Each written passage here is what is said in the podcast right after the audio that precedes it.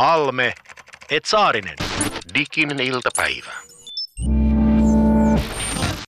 Monesti kun tehdään ammatikseen asioita, jos nyt vaikka ajattelee markkinointia tai, tai julkista puhumista, niin yleensä on jotenkin niin kuin oleellista, että ymmärtää, kenelle sitä tekee. Kyllä.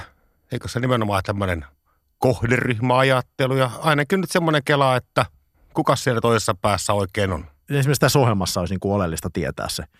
Aika useinkin itse asiassa, kun tehdään vaikka markkinointia, sitä haarukoidaan tosi tiukasti, mutta sitten usein se on aika väljä. Että on 15-29, jotka on kiinnostunut elämästä. Niin se on aika, aika iso joukko ihmisiä. Ja mulla on tällainen esimerkki, että pienikin vipuun mennyt arvio siitä, että vaikka minkä ikäisiä nämä ihmiset on, niin, niin se voi aiheuttaa merkittävän katastrofin. Tubekon, kun järjestettiin ensimmäisen kerran. Joo. Olimme siellä yhteistyökumppanina. Olin silloin töissä eräällä radiokanavalla, joka ei ole tämä Yle Puhe, mutta se on hyvin lähellä tässä. Tämä kyseinen radiokanava lähti mukaan tähän tapahtumaan, oli pitkään mietitty, että haluttaisiin tehdä jotain tubettajien kanssa. Aivan, nuorten kanssa. Joo, mentiin sitten sinne Hartwall Areenalle ja me oltiin valmistauduttu siellä käytävillä, meillä oli pisteet valmiina ja kaikki tällaiset. Ja kyseinen, kyseinen radiokanava on erittäin tunnettu siitä, että kanava jakaa kesäkumeja. Aivan. Erilaisissa tapahtumissa. Siis kondomeja. Joo, kyllä. Ja ajateltiin, että totta kai tässäkin tapahtumassa tehdään näin, koska ajatus oli, että nämä ihmiset, jotka tulee sinne, siis nämä Tubekoniin tulevat kuluttajat, että, että he on semmoisia niin 15-vuotiaat, vähän yli kuitenkin, mutta siis sellaisia, jotka nyt on ihan hyvä kohdeyleisö näille Aivan. kesäkumeille. Sitten kävi näin, että nämä ihmiset, jotka jakoivat niitä kesäkumeja, muistin kun seurasin sitä siinä taustalla, ovet aukeaa, yleisö siis oikeasti kirjaimellisesti ryntää sisään vähän niin kuin hyökyaalto olisi tullut sinne Hartwall käytäville. Ja se ensimmäinen näkymä, muistan sen elävästi, oli se, että kun nämä ehkä 90-vuotiaat lapset tulee ja sitten siinä on muutama juontaja semmoisen ison ämpärin kanssa ja antaa niille kesäkumeja. Silloin jotenkin tuntuu väärältä. Mä ajattelin, että nyt tässä jotenkin tämä kohdeyleisön arvioiminen, se on mennyt muutamalla vuodella vikaan. Ja mä hiljaa hivuttauduin siihen juontajien viereen ja kysyin niiltä, että olisiko meillä mitään karkkeja, jota me voitaisiin jakaa näiden kumien sijaan. Ymmärrän täysin. Mä muistan oikein hyvin itsekin tämän ensimmäisen Tubekonin, eli tämmöinen tubettajien ja heidän faniensa kohtaamisfestivaali Areenalla Helsingissä. Mä muistan itsekin tämän jonot, niistä alkoi tulla jo someen kuvia, mutta että jösses siunakkoon, että hirlitön määrä ihmisiä tässä näin. Mä luulen vähän, että ne järjestäjätkin yllätty siitä, että sinne ei tullutkaan ajokortti-ikäisiä nuoria. Ei ollutkaan 18-25, vaan oli 8-12. Mä luulen, että aika moni yllättyy. Mä luulen, että kun me puhutaan tänään tubesta, niin me yllätytään edelleen. Mä luulen, että seuraavan tunninkin aikana yllätytään aika monesta asiasta. Halme. Halme. Mm-hmm. Saarinen. Saarinen. Täydellistä. Joku trolli on meidän kanavalla. Diginen iltapäivä. Diginen iltapäivä. Yritetään tänään olla edes vähän viisaampia. Yle Puhe, Halmeet Saarinen, Diginen iltapäivä, se on tämä ohjelma. Me puhutaan ihmisestä, mutta ihmisestä tällaisen tulevaisuuden äärellä, koska me kaikki eletään sellaista tulevaisuutta, jota me 10-15 vuotta sitten mietittiin, että minkälaista se olisi, jos koko ajan olisi internetti ja ja kaikki maailman tieto olisi saatavilla. Nyt se on tämä tulevaisuus ja nyt me ihmetellään, että mitä tämä on tehnyt meille. Ja Jani Halme, mä löysin, kun mä googlailin tätä aihetta, tätä tubetusaihetta, mä löysin internetistä tällaisen artikkelin, jonka sä oot kirjoittanut tai joka on julkaistu toukokuussa 2014. Ja sä, sä sanoit silloin jo, että sinä et enää tunne nuorisoideoleja tälle kohdeyleisölle, joka nyt tälle kirjoitukselle oli tämmöiset yli 30 suunnilleen. Kyllä, median ja markkinoinnin ammattilaiset. Joo, ja tosiaan tänään käsitellään tubettamista, eli lähinnä YouTubeen ja miksei muihinkin videoalustoille tehtävää aineistoa. Ja mä tosissaan neljä vuotta sitten, kun siitä on jo aikaa, kyllä, niin kirjoitin tämän kolumnin ja sen kolumnin päähenkilö oli 16-vuotias Ilari Pro-niminen tubettaja, joka oli musta oikein mallikelpoinen esimerkki tämmöistä nuorisoidollista, mitä kukaan muu ei tuntenut, paitsi hänen faninsa. Ja Ilari oli unboxing-tubettaja. Eli hän oli silloin tota, mun mielestä mullistava ajatus, eli hän availi jalkapallokenkälaatikoita. Otti sieltä kengät laatikosta ja esitteli kameralle ja hyvällä ralli esitteli, että here his is Adidas Predator shoes and these are wonderful. Ja aivan hillitön, kymmeniä tuhansia päivittäisiä seuraajia. Ja hän oli liittynyt tällaiseen freakikerschetalla.com yhteisöön, jossa oli 11 tyyppiä, kaikki unboxingia, eli avaavat laatikoita.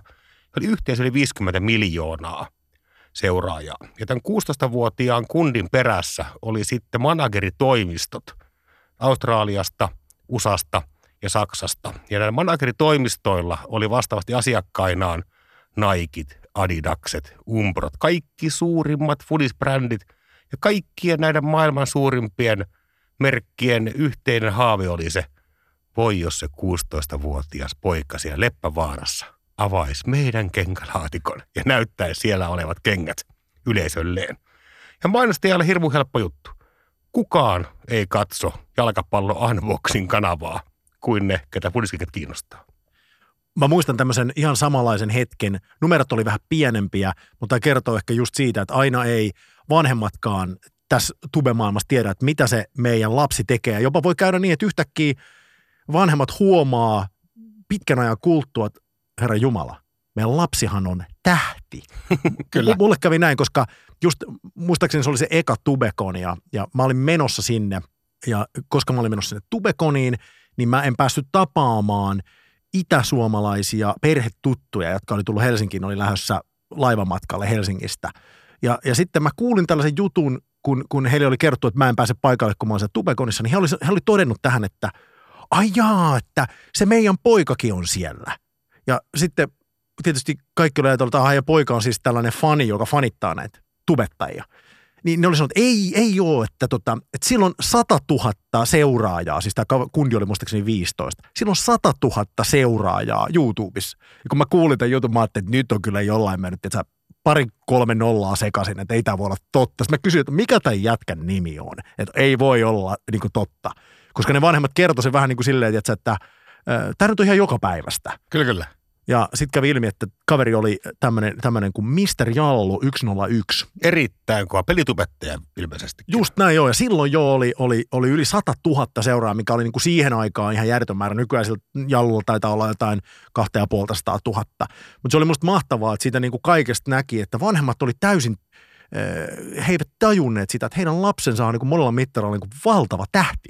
Joo, ja olihan se tavallaan jonkinnäköistä – kummallista aikaa se neljä vuotta sitten, kun tämä tapahtui, koska melkein väittäisin, että totta kai kaikissa viihteen ja kulttuurin tyyleissä on niin ikäluokkien sankareita. Että ei vanhusten pidä tietääkään, ketkä on tällä hetkellä hip-hopin musiikkityylin suurimpia nimiä tai muuta. Se kuuluu siihen hommaan.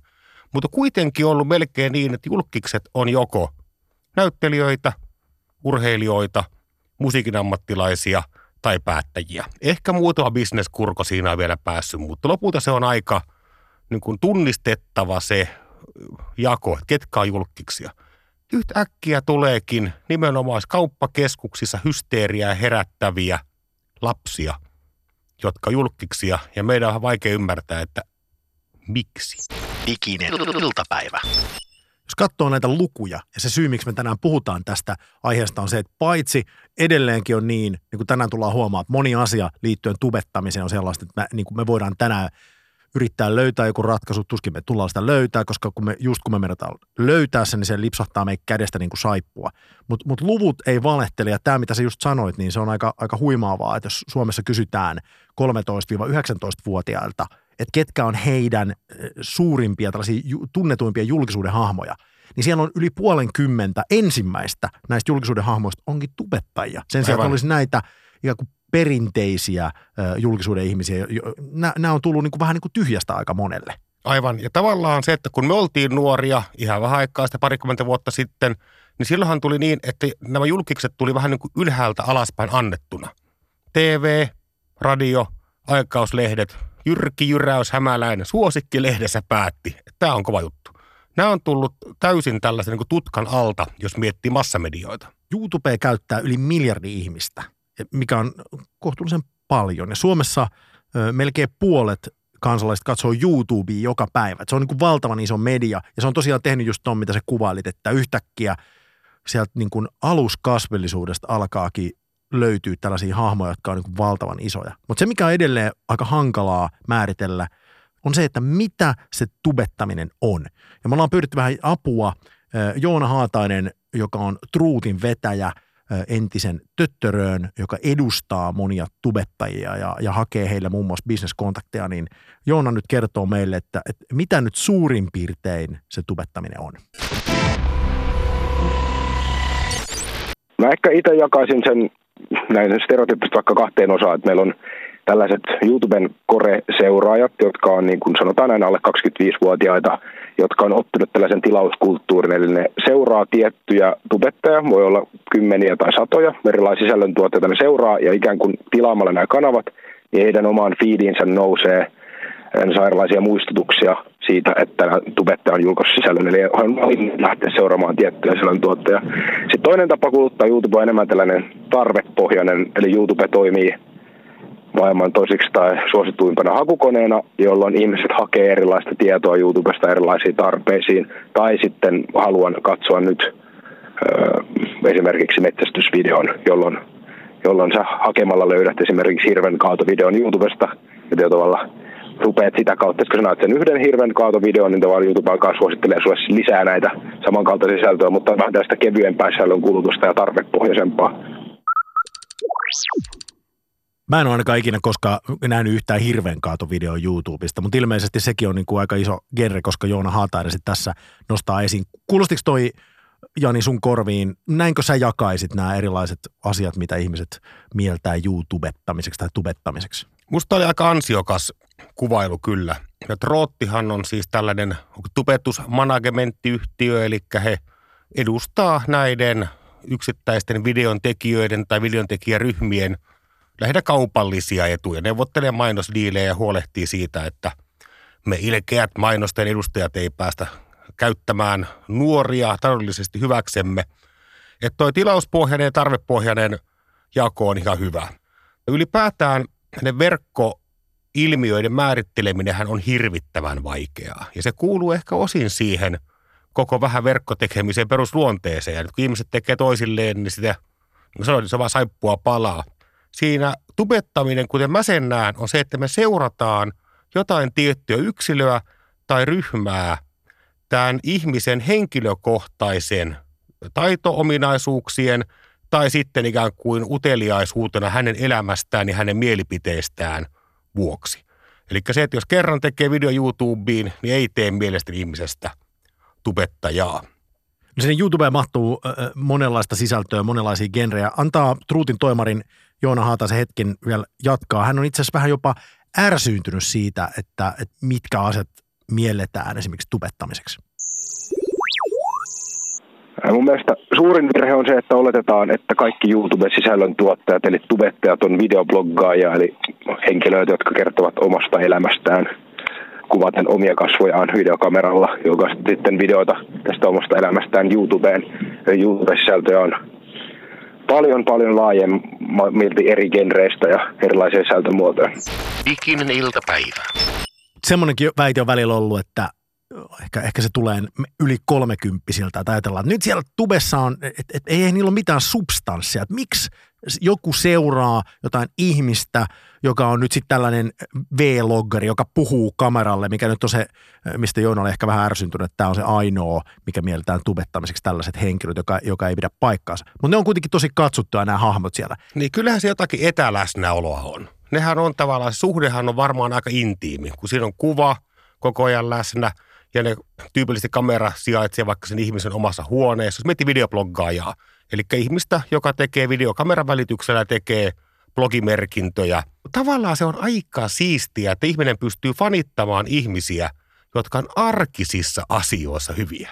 Ja sitten se on aika helppo seurata myös. Mä ymmärrän tosi hyvin, että mä kuulin tällaisen esimerkin, että, että erään tutun nuori perheenjäsen oli ensimmäisen kerran nähnyt jotain draamaa ja oli ihmetellyt, että hetkinen, että tuolla on jotain lavasteitakin, että mikäs juttu tämä on. Että se on tavallaan aika matala kynnys lähteä, jossa olet tuommoinen alle vaikka 15-vuotias, se on aika matala kynnys lähteä seuraamaan jotain ihmistä, joka puhuu suoraan kameralle. Eihän sun tarvi oikeastaan yrittää edes ymmärtää mitään. Se ehkä se tärkein asia on se, että jos se tuntuu jotenkin aidolta. Ja varmaan tämmöinen niin kuin aitouden tavoittelu jollain tavalla on ehkä se, tai se aitous ylipäätänsä, ehkä, ehkä se on sitten aitouden illuusio, mutta se mikä vetoo nuoriin mm. ihmisiin. Siellä mm. ei ole kukaan setä välissä, joka on nyt sanonut tälle tyypille, että puhu tällaisia juttuja, käsikirjoittanut sitä tai lavastanut, vaan ne Kyllä. tyypit puhuu itse sellaisena kuin he on kameralle. Niin miten täällä maailmassa oikein ollaakaan? Tuo on se vähän semmoista, niin kuin sadut oli aikoinaan, niin se oli opetus, kun ne oli tavallaan elämän käyttöohjeita.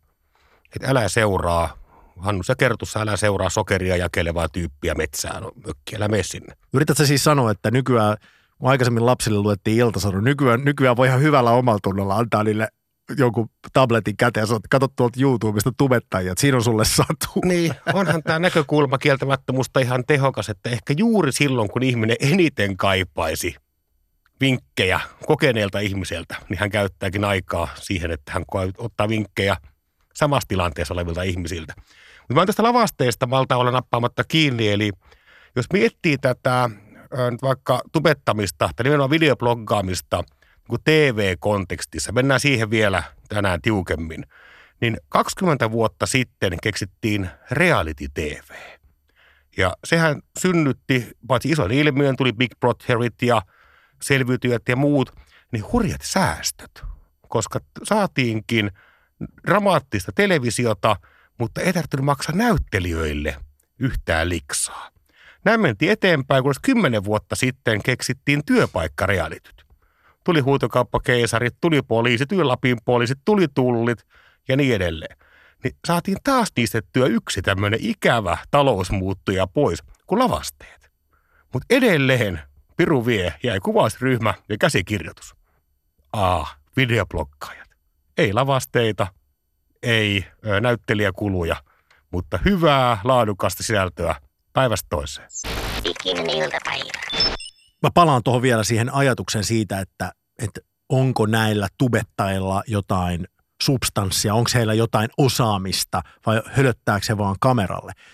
Kun mä mietin tätä asiaa ja mä rupesin miettimään vaikka omaa historiaani, että kun mä oon kattonut televisiosta, minkälaiset ohjelmat mua kiinnosti, kun mä olin alle parikymppinen, niin kyllä mä katoin sellaisia tyyppejä, vaikka muun TV-juontajat aikanaan, niin jos nyt miettii, mikä heidän kompetenssinsa oli suhteessa nyt vaikka tämän päivän tubettajiin, niin en mä kyllä oikeasti osaa sanoa, että oliko se yhtään erilaista.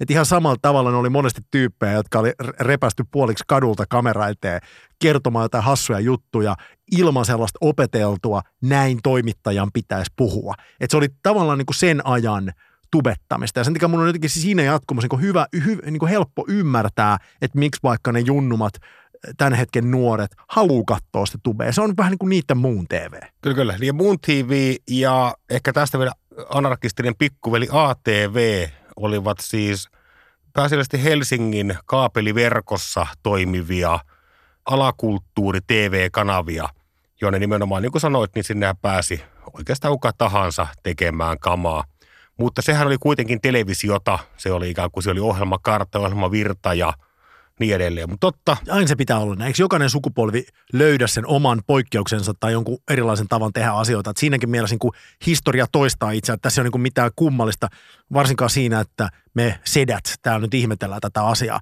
Mutta sen sijaan, että me ihmetellään, niin yritetään niin päästä vähän syvemmälle tähän ja kysytään yhdeltä tyypiltä, että miksi hän ei ole YouTubessa, vaikka hän tavallaan voisi olla. Hesa Eija on tällainen erittäin tunnettu, siis varsinkin tuolla verkkomaailmassa, komediahahmo e, ja ihmettelee helsinkiläistä elämää paksulla rauman murteella.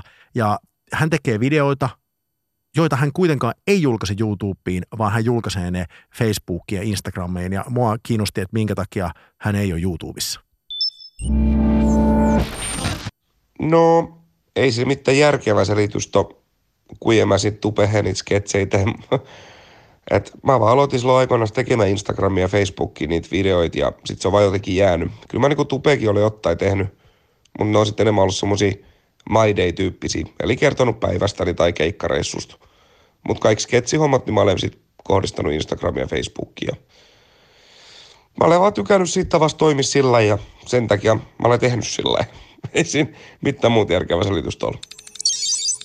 Mutta tässä oli hieno tarina siitä, miten vahinko tai joku niin kuin, että no mä nyt aloin tekemään tonne, niin se ikään kuin johtaa johonkin hienoon. Maailmassa on melkein kaikki hienot asiat on keksitty vahingossa. Sulla on vähän samanlainen tilanne, Jani, että säkin teet tämmöisiä videosisältöjä, jotka vois olla periaatteessa ehkä tubettamista. Sä teet niitä johonkin muihin alustoille, mutta sen sijaan, että se olisi sulla vahinko, niin sä oot aika tarkkaan miettinyt sen. Joo, mä teen tällaista noin kerran viikossa, pyrin julkaisemaan uuden jakson. Eli kysymyksessä on Kotimaan katsaus-niminen ohjelma. Ja Kotimaan katsauksen ideana on se, että mä jaksoja varten tilaan ja luen kaikki Suomen paikallislehdet, 163 kappaletta, ja pyrin etsimään niistä, tai etsinkin, kaikkein pienimmät uutiset.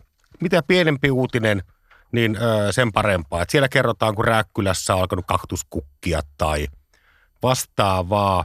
Ja se löytyy hashtagilla kotimaan katsaus, löytyy pääasiallisesti Twitteristä ja Facebookista.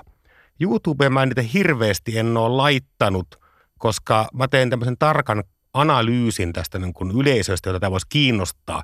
Ja mä päättelin, että tämä ei kiinnosta nuoria. Tämä ei kerta kaikkiaan voi kiinnostaa nuoria. Miksi menisin YouTubeen, joten mä laitan ne Facebookiin ja, ja, ja Twitteriin. Mutta silti vaikka laittaisinkin YouTubeen, niin mä koen, että se ei ole tubettamista. Koska mä oon tavallaan siinä kotimaan katsauksessa, vaikka olen vakavissa ja rakastan paikallislehtiä musta jokaiselle pitää tulla yksi paikallislehti, niin mä silti lymyilen vähän tämmöisen roolihahmon takana. Mä olen siinä tämmöinen kuin TV-toimittaja, joka lukee sen uutiset. Tämmöinen uutiskatsaus, mitä varsinkin Jenkeissä on aika paljon, niin vähän sen tyyppinen, että taustalla on joku ö, maisema tai vastaavaa. Niin mä en koe, että mä tubetan, Miksi? Koska mä en anna itsestäni mitään. Tämä kertoo tämä sun vastaus tosi paljon siitä, miksi on tosi vaikea määritellä, mitä tubettaminen on. Ja me itse asiassa ennen tätä ohjelmaa käytiin sellainen niin kuin valtava keskustelu, jossa yritettiin määrittää tubettamista. Ja se oli tosi hankala. Se niin osoitti, osoitti sen, että fiksutkaan ihmiset, jotka on seurannut sitä hommaa pitkään, eivät pystyneet olemaan yksimielisiä, mitä lopulta tubettaminen on, mutta tässä oli yksi tulkinta. Ja kaikkein huonoiten tubettamisen pystyy määrittelemään tubettajat itse. He aina sanoo vaan, mä teen tätä, koska musta on kivaa ja tärkeintä olla aito. Diginen iltapäivä. Miten meille taviksille käy tässä kaikessa? Yle Puhe, Halmeet Saarinen, Diginen iltapäivä on ohjelma, jossa ihmetellään maailmaa, jossa elämme, mutta lähinnä sen kautta, että mitä digitaalinen media – ja sen mahdollisuudet on meille tarjonneet. Ja tänään puhutaan tubettamisesta ja se on kiinnostava aihe, koska siihen liittyy paljon sellaisia mielikuvia, jotka ei pidä paikkaansa – ja myös tietysti haaste on tässä se, että koko homma on vähän sellainen, että se koko ajan menee eteenpäin ja vaikka mitä sanottaisiin nyt, niin voi olla, että huomenna asia on toisinpäin. Mutta yksi sellainen aika pinttynyt mielikuva on se, että nämä tubettajien tekemät sisällöt on tällaisia tosi lyhyitä videoita, jotka katsotaan nopeasti jollain mobiililaitteella ja, ja sitten se oli siinä. Mutta itse asiassa tämäkään ei pidä ihan paikkaansa. Joona Haatainen, Truutin toimitusjohtaja, kertoo meille nyt vähän lisää tästä. YouTuben suosittelualgoritmi toimii niin, eli se suosii tällaista pitkää katseluaikaa. Eli YouTube pyrkii siihen, että saisi koukutettua sen katsojan viettämään joko sun yksittäisen videon tai sun kanavan tai koko sen YouTuben parissa mahdollisimman paljon aikaa. Eli jos sä luot sinne, eli monesti ajatellaan, että YouTube-videot on lyhyitä klippejä, mutta tästä esimerkiksi vaikka Justimus Films julkaisi viime vuonna Suomen katsotuimman YouTube-video, joka oli 30 minuuttinen, josta se oli Suomen katsotun videosta katsottu yli miljoona kertaa, niin sen suosio pohjautuu siihen, että se oli niin hyvää käsikirjoitettua komediasisältöä, että se piti yleisön otteessaan toistakymmentä minuuttia, jolloin se YouTube alusta ryhtyy suosittelemaan sitten sitä sellaisille ihmisille, jotka vois pitää siitä ja sitä kautta sitten sisällön pari löytää uusia uusia ihmisiä. Näin siis kertoi Joona Haatainen, joka on tehnyt pitkään töitä tubettajien kanssa. Töttörö on firma, jossa hän on toimitusjohtajana ja Truut on nykyään ton kyseisen ö, yrityksen nimi. Ja Joona tuossa kuvaili vähän just sitä, että miten niin kuin se ei todellakaan ole niin, että siellä olisi vain lyhyitä videoita, joita ihmiset tubesta katsoo. Ja mä ymmärtäisin, että tämä video, mihin Joona viittasi viime vuoden katsotuimpana tube-videona, siis kotimaisena, niin se on tämä Justimus Filmsin julkaisema Rakkauden aikakaudet-niminen julkaisu, joka siis on se on 30 minsaa pitkä. Mm, ja tämä, mm. tämä sotkee mua tosi paljon, koska nyt Joona, joka on tämän alan asiantuntija, sanoo, että tämä on tubettamista. Mutta kun mä katson ton Justimus Filmsin tekemään 30 minsasen pätkän, niin mullehan se on ihan puhdasta käsikirjoitettua draamaa. Siis se on niin kuin televisiota. Tämähän on tällä hetkellä se ikään kuin selvä suunta johon koko tubettaminen on menossa. Eli kaikkein suosituimmat tubettamisen aihealueet on no tämä videobloggaaminen, missä mä kerron kameralle, miten mulle kuuluu. Sitten on pelaaminen, lähinnä tietokonepelien pelaaminen, niiden kommentointi usein aika vitsikkäästi. Sitten tehdään paljon urheiluaineistoa, vaikka Ilari Pro on käytännössä fudistoimittaja, mikä näyttää joitain temppuja. Mutta kyllä sketsit on siellä sitten ihan yhtenä valtavan isona, ihan kuin lajityyppinä. Mutta suunta on ihan selvä. Eli kuten sanoit, niin toi YouTube pakottaa tekijät tekemään yhä pidempiä, yhä useammin. Tähän rassaa tosi montaa tubettajaa, koska joka päivä kun teet puoli tuntia kovan luokan draamaa tai edes vähän, vähemmän kovan luokan draamaa, niin kyllähän se on äärimmäisen kuluttavaa. Ja moni tubettaja onkin lopettanut ja Casey Nesta-niminen, maailman ehkä ykkösnimi, niin hän sanoo, että hän lopettaa kokonaan, että hän ei jaksa, hän ei pysty. Tämä on jotakin aivan, aivan kammottavaa. Mutta se tiedetään, että tosi moni tubettaja muun muassa palkannut itselleen käsikirjoittajia, on palkannut jo kuvaajia, on kuvaustiimiä, eli yhä enemmän mennään televisiomaisempaan kerrontaan.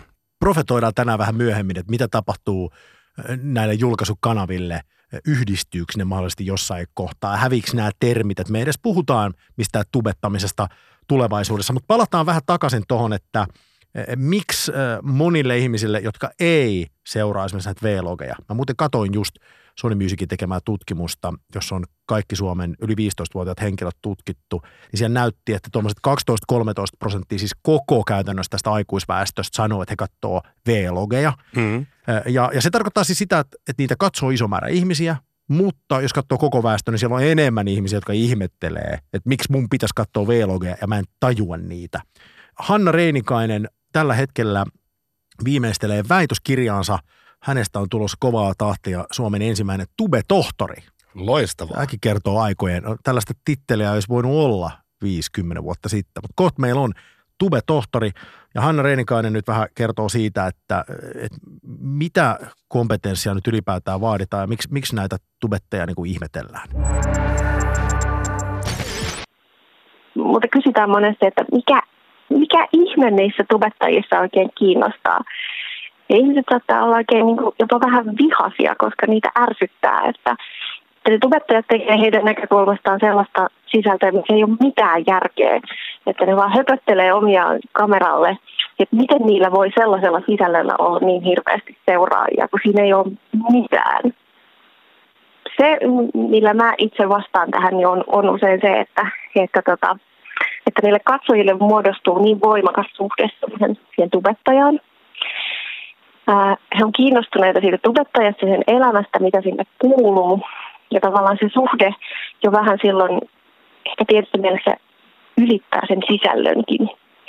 Se on sellainen käsite kuin parasosiaalinen vuorovaikutus tai parasosiaalinen suhde. Se tarkoittaa sitä, että se on siinä mielessä yksipuolinen, että, että parasosiaalisessa suhteessa se toinen osapuoli tässä tapauksessa nyt nimenomaan se yleisön edustaja niin tietää huomattavasti paljon enemmän siitä, siitä sen suhteen toisesta osapuolesta, eli siitä tubettajasta. Se on pääasiassa sellainen kokemus, joka sillä yleisön jäsenellä on vähän omassa päässään. Mutta se, että se on, se on kokemus ja se on tietysti mielessä kuvitteellinen suhde, niin se ei tee siitä yhtään sen merkityksettömämpää kuin ihan oikeasta sosiaalisesta suhteesta. Ne on hyvin aitoja ja ne, myös parasosiaaliset suhteet niille kokijoilleen. Yle Puhe, Halmeet Saarinen, diginen iltapäivä. Ja tässä edellä puhui Hanna Reinikainen, joka siis väittelee tube-tohtoriksi tässä ihan lähitulevaisuudessa, toivottavasti ainakin menestystä väitöskirjalle.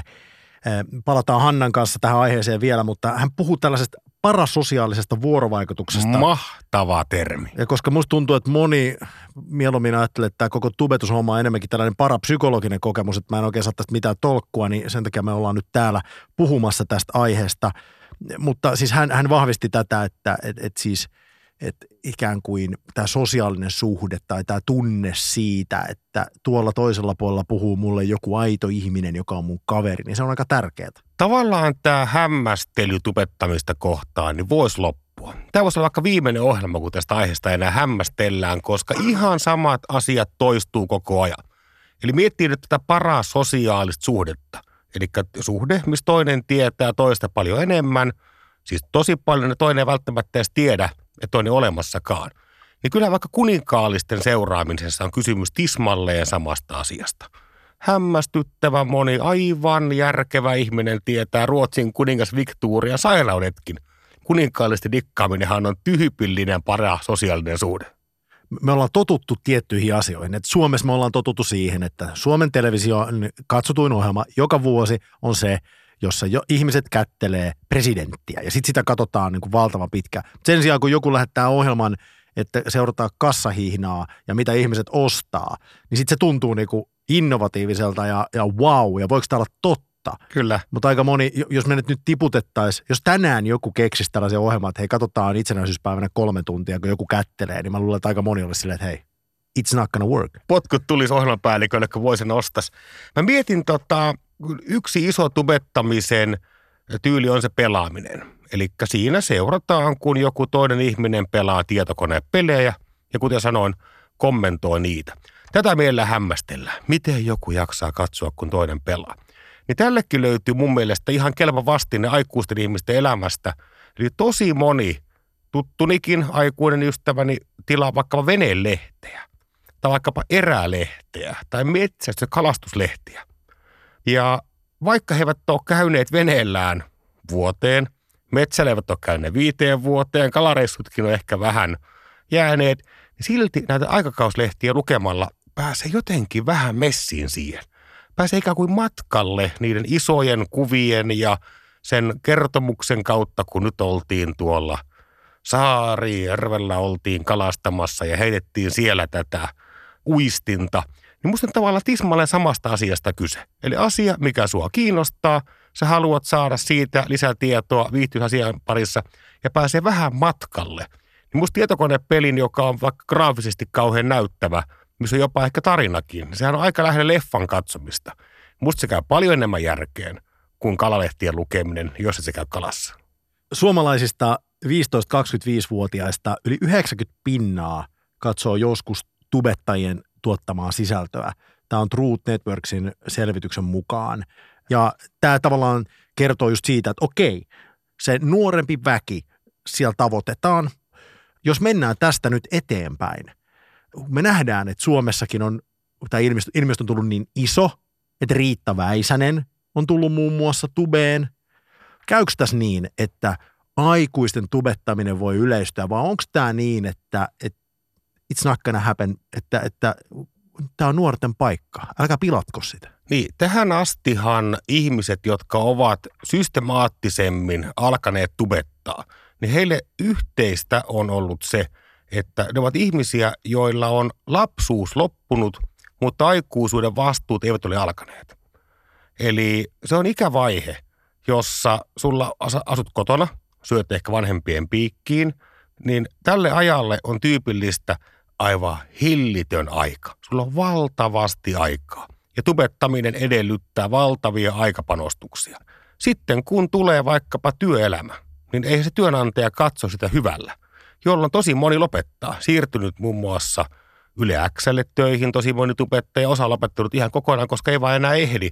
Tai sitten toinen vaihtoehto siinä kohdassa on ryhtyä ikään kuin tehdä siitä ihan tyylipuhdas artistiura. Että vaikka Dudesonithan on mitä nelikymppisiä kohta. Dudesonithan ovat tässä ikään kuin vähän salakavalasti isolta yleisöltä, eivät ole vähän aikaan tulleet taloihin, vaan jätkät ovat kehittäneet oma englanninkielistä YouTube-kanavaa – ja tehneet siitä ikään kuin vieneet sen oman artistiuransa perinteisen television jopa sijaan sinne YouTubeen. Ja nythän he ovat sitten saaneet artistia niin pitkälle, että Jukka Hildeen ensimmäisenä suomalaisena myy valtavan ison formaatin Hollywoodiin. Ja sehän ei myyty TV-kanavalle, vaan sehän myytiin nimenomaan YouTube Redille, ja ei sitä RedTubeen, joka on sekin hieno palvelu. Niin, eli YouTuben maksulliseen – kanavaa Suomessa lanserattukaan vielä. Mutta semmoinen ajatus, että vaikka nelikymppinen ryhtyisi tekemään My Day-videoita, missä hän videon keinoin kertoo, miten hänen päivä on mennyt, mitä hän ajattelee presidentinvaaleista, mitkä oli vähän aikaa sitten ja mitä kuuluu, mitä pannaan mikroruuaksi tänään. Ja sitä alkaa seuraa nelikymppinen yleisö. niin rohken epäillä, että niin tapahtuisi. Mulla on muuten ollut pitkään, mä huomaan tällainen ajatus, että mitä mä kaipaisin elämääni. Niin mä voisin kyllä ihan hyvin katsoa vaikka sellaisen jonkun tubettajan, aikuistubettajan, jolla voisi olla tällainen uutistausta, niin lyhyen vaikka 5-10 minuutin tiivistelmän kaikista tärkeimmistä mahdollisista uutisaiheista just tänään. Että se tulisi jollain tavalla muuten kuin ikään kuin uutisten kautta. Niin Siinä se... olisi jonkinlainen niin kuin oma tämmöinen subjektiivinen näkökulma myös niihin. Joku Olli Sulopuisto-tyyppinen, ei toimittaja tai ei Hesarin toimittaja, mutta vähän niin kuin kuraattori, joka sitten valkkaa sulle tästä, että nämä on tärkeitä asioita. Olli Sulopuisto on tämän ohjelman taustatoimittaja. En tiedä, pitäisikö Ollille laittaa terveisiä, että rupeaa nyt ihmeessä tekemään tällaista. Sulla olisi ainakin yksi ihminen, joka sitä katsoo. No, Suomen podcast-kuningas. Joo. Mutta tota, eikö tuon nimi ole puoli yhdeksän uutiset? Ja sä kuvasit juuri. Ei. Siis tarkoitatko TV1 ilta-uutislähetystä? Kyllä. No, mutta sehän on uutislähetys. Siinähän on objektiivinen, journalistinen näkökulma, jonka kautta sitä maailmaa tulkitaan. Mä ehkä kaipaisin sellaista vähän vapaampaa toimintakulttuuria, jossa voisi sanoa jopa mielipiteensä. Että itse asiassa tämä tarkoittaa tätä ja tätä. Mun näkökulmasta tämä tarkoittaa tätä ja tätä. Yhdistellään asioita. Tehdään mun elämä helpoksi. Jos Aivan. mä löytäisin sellaisen tyypin, joka ikään kuin, jonka kanssa mä jakaisin maailmankuvan, niin se voisi olla kiinnostavaa. Nythän semmoista ei ole. Men asti, hemla, mikin. Yle Puhe, Halmeet Saarinen, diginen iltapäivä. Tänään käsitellään tubettamista. Yritetään löytää siihen edes jonkinlaisia sellaisia niin kuin näkymiä, jotka olisi suht selkeitä, että voitaisiin ainakin jakaa se käsitys, että mitä se nyt suunnilleen se tubettaminen on. Ja Suomessa tosiaan sellainen tilanne, että meillä on toivottavasti pian ensimmäinen tube-tohtori, hän on Hanna Reinikainen, ja tässä kun on puhuttu siitä, että mitä nämä telkkari ja tube, onko sillä mitään tekemistä toistensa kanssa, niin antaa Hannan kertoa siitä vähän lisää mistä se syntyy se parasosiaalinen kokemus, niin nehän on, on tietyssä mielessä samoja. Eli, eli se, että sä kohtaat jonkun ihmisen säännöllisesti median välityksellä. Ää, myös siihen kuvaan liittyy sellaisia elementtejä, jotka eristää sen parasosiaalisen kokemuksen syntymistä. Eli esimerkiksi se, että katsotaan suoraan kameraan, elehditään. Ää, katsojalle tulee sellainen olo, että, että, että se vuorovaikutus olisi aitoa, että hän olisi jotenkin mukana siinä – mutta tietysti sitten äh, tubettajilla on vielä enemmän vaikutusvaltaa siihen omaan sisältöönsä.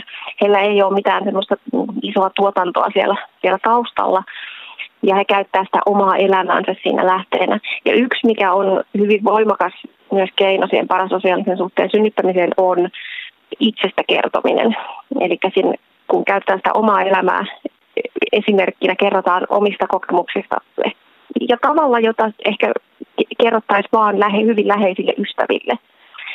Niin se vahvistaa sitä kokemusta entisestään, että tässä ollaan ikään kuin samaa piiriä.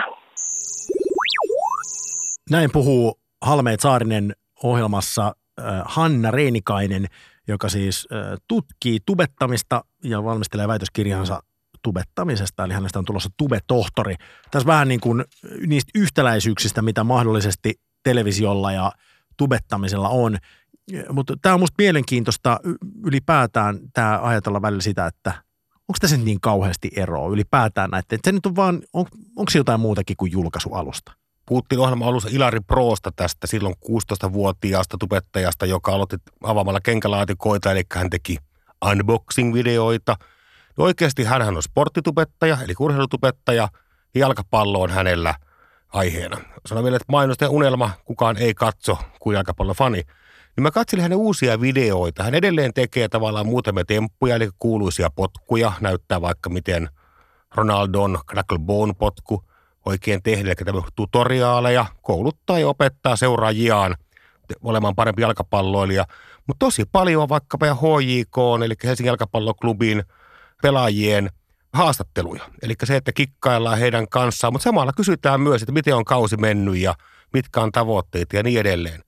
Ei se ollut, ei teknisesti, ei värimääritellyiltään, ei grafiikaltaan, ei missään tapauksessa hävinnyt vaikkapa Yleisradiokonsernin urhe, urheiluruudun tekemiseen. Se alkoi muistuttaa oikeasti jo vähän tämmöistä niin kuin makasiini-ohjelman repparia, missä mennään HJK kentälle. Ainoa ero on varmaan se, että me näimme sen henkilön, emmekä vaan hänen kätteen mikrofonia. Mutta telkkarilla ja tubettamisella ja, ja sitten jos otetaan se kuluttajan näkökulma, niin kyllä siinä on jotain eroa.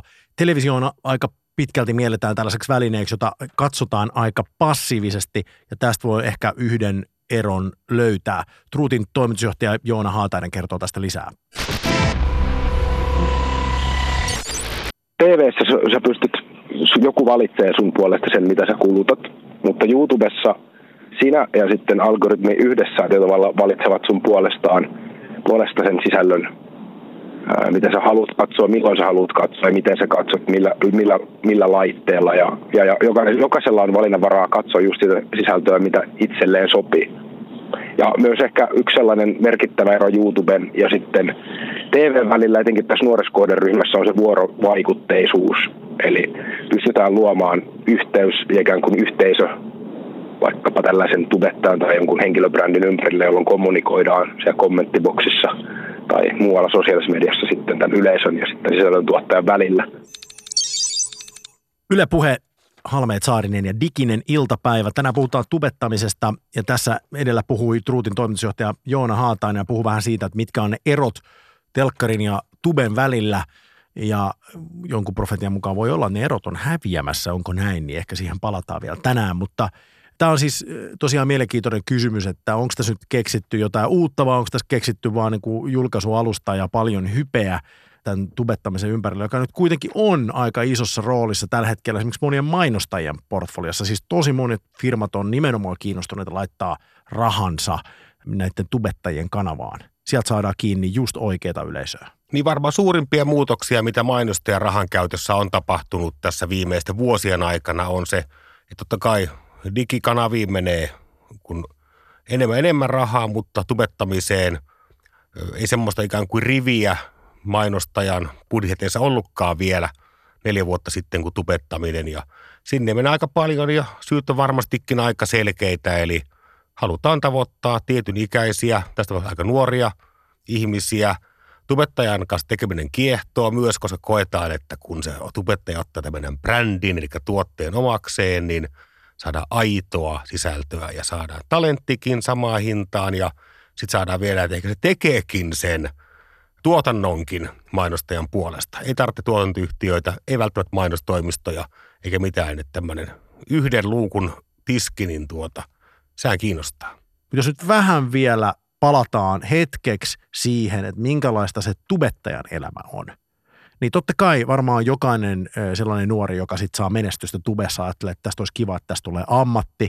Ja sitten monille, niin kuin sä jo sanoit, näyttää siltä, että moni tubettaja alkaa sitten siirtymään television puolelle. Mm, erittäin paljon. Yle, Ta, tai jopa, yle, niin. Kyllä Yle Xn tai Ylen kioskihan on loistava, loistava media ja hyvin paljon tubettaja taustaisia toimittajia siellä. Joo, Ylellä, Ylellä on just Yle Xssä kioskissa – tubettajia, en siis sano entisiä, mutta kyllä he on edelleenkin tubettajia, mutta he tekevät nyt tämmöistä niin perinteisempääkin mediaa. NRI-radiokanavan aamussa. Vero, Veronika on siellä aamussa ja sitten jos katsotaan Posse TV-ohjelmaa, niin sielläkin on tubettajia. Lakko ja herbalisti, Joo. suosikkejani. Mä päästin muuten mainitsemaan nyt tubettajia. Tämä on hienoa, me ollaan puhuttu kohta tunti ja me on mainittu juurikaan yhtään tubettajaa. Se on hienoa mainita heitä myös.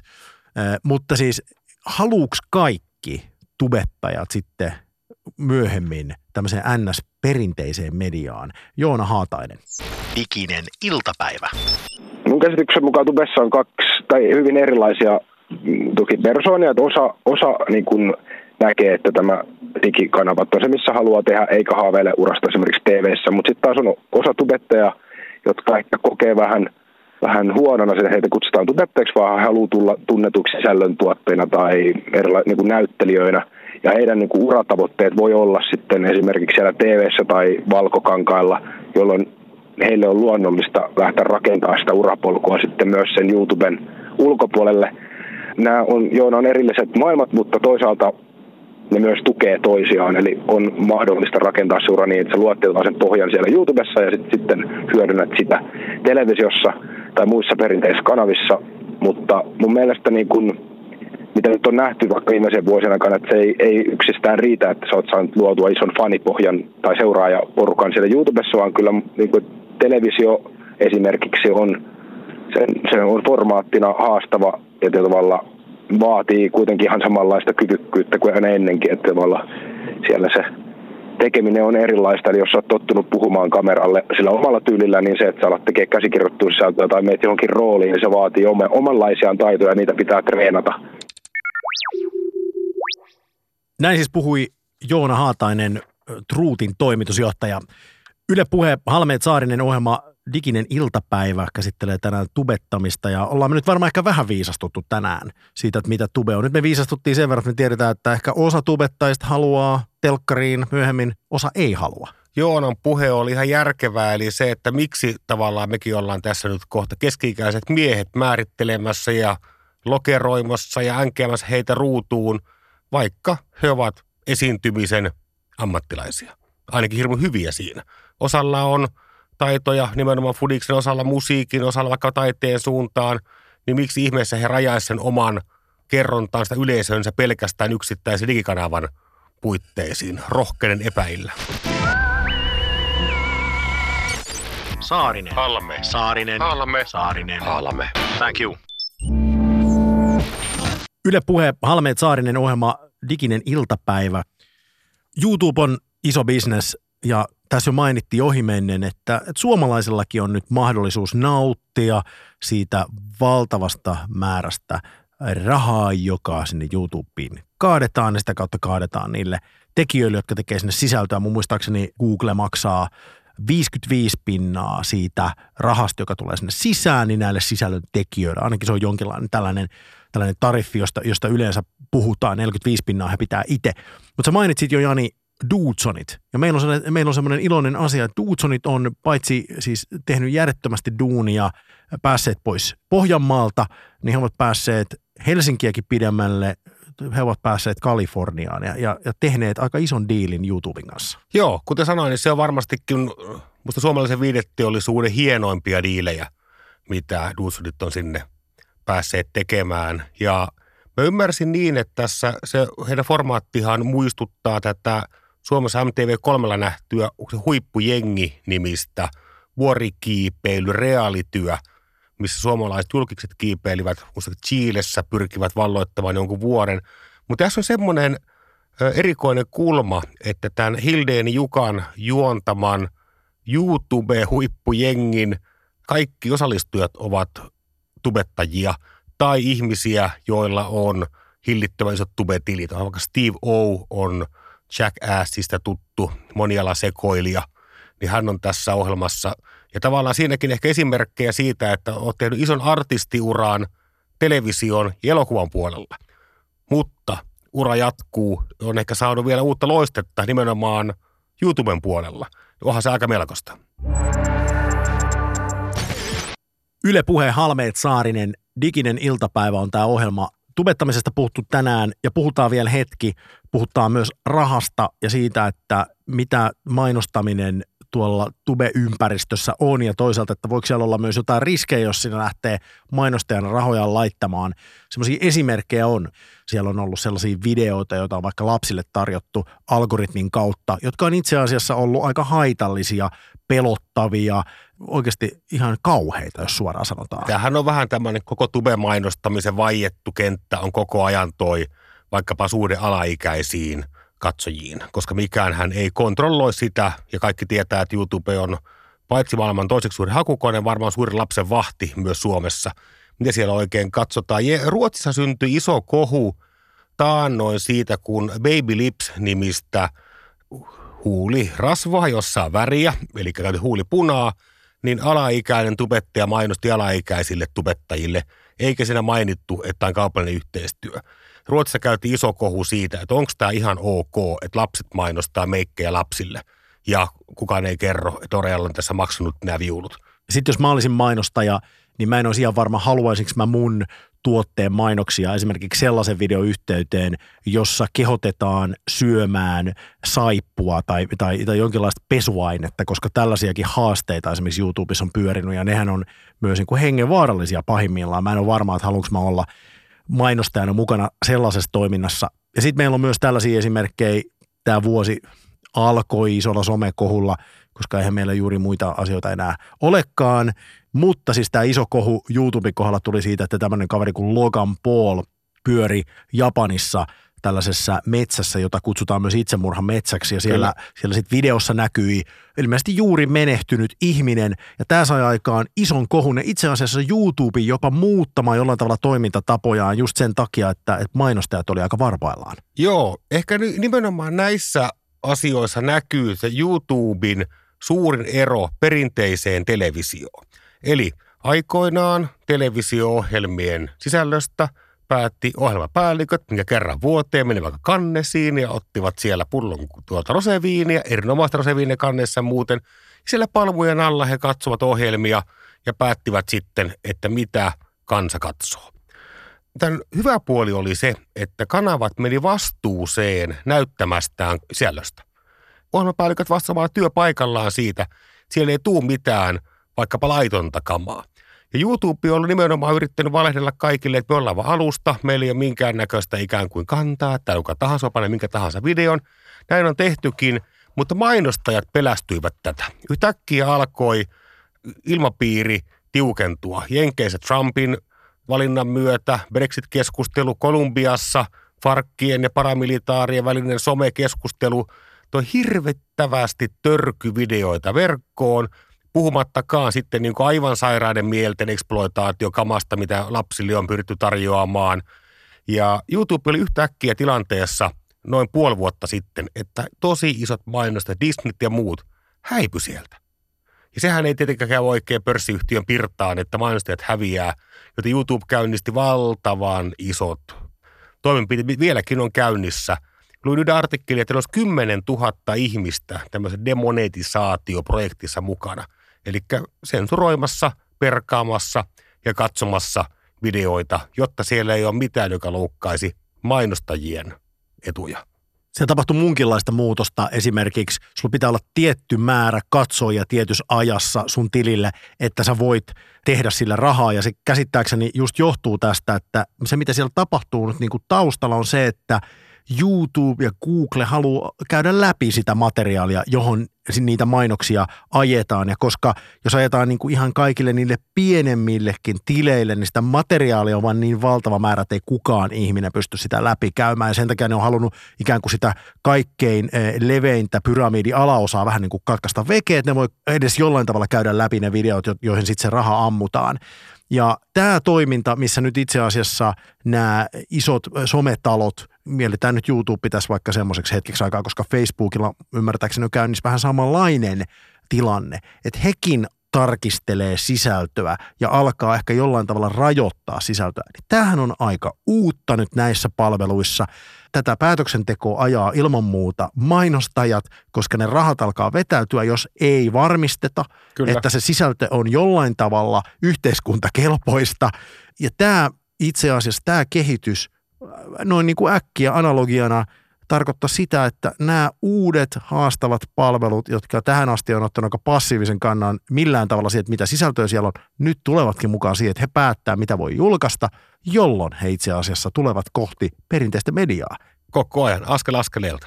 Eli voisiko, jos sun pitäisi nyt Jani Halme tähän ohjelman loppuun profetoida, että mitä tässä nyt tulee tapahtumaan?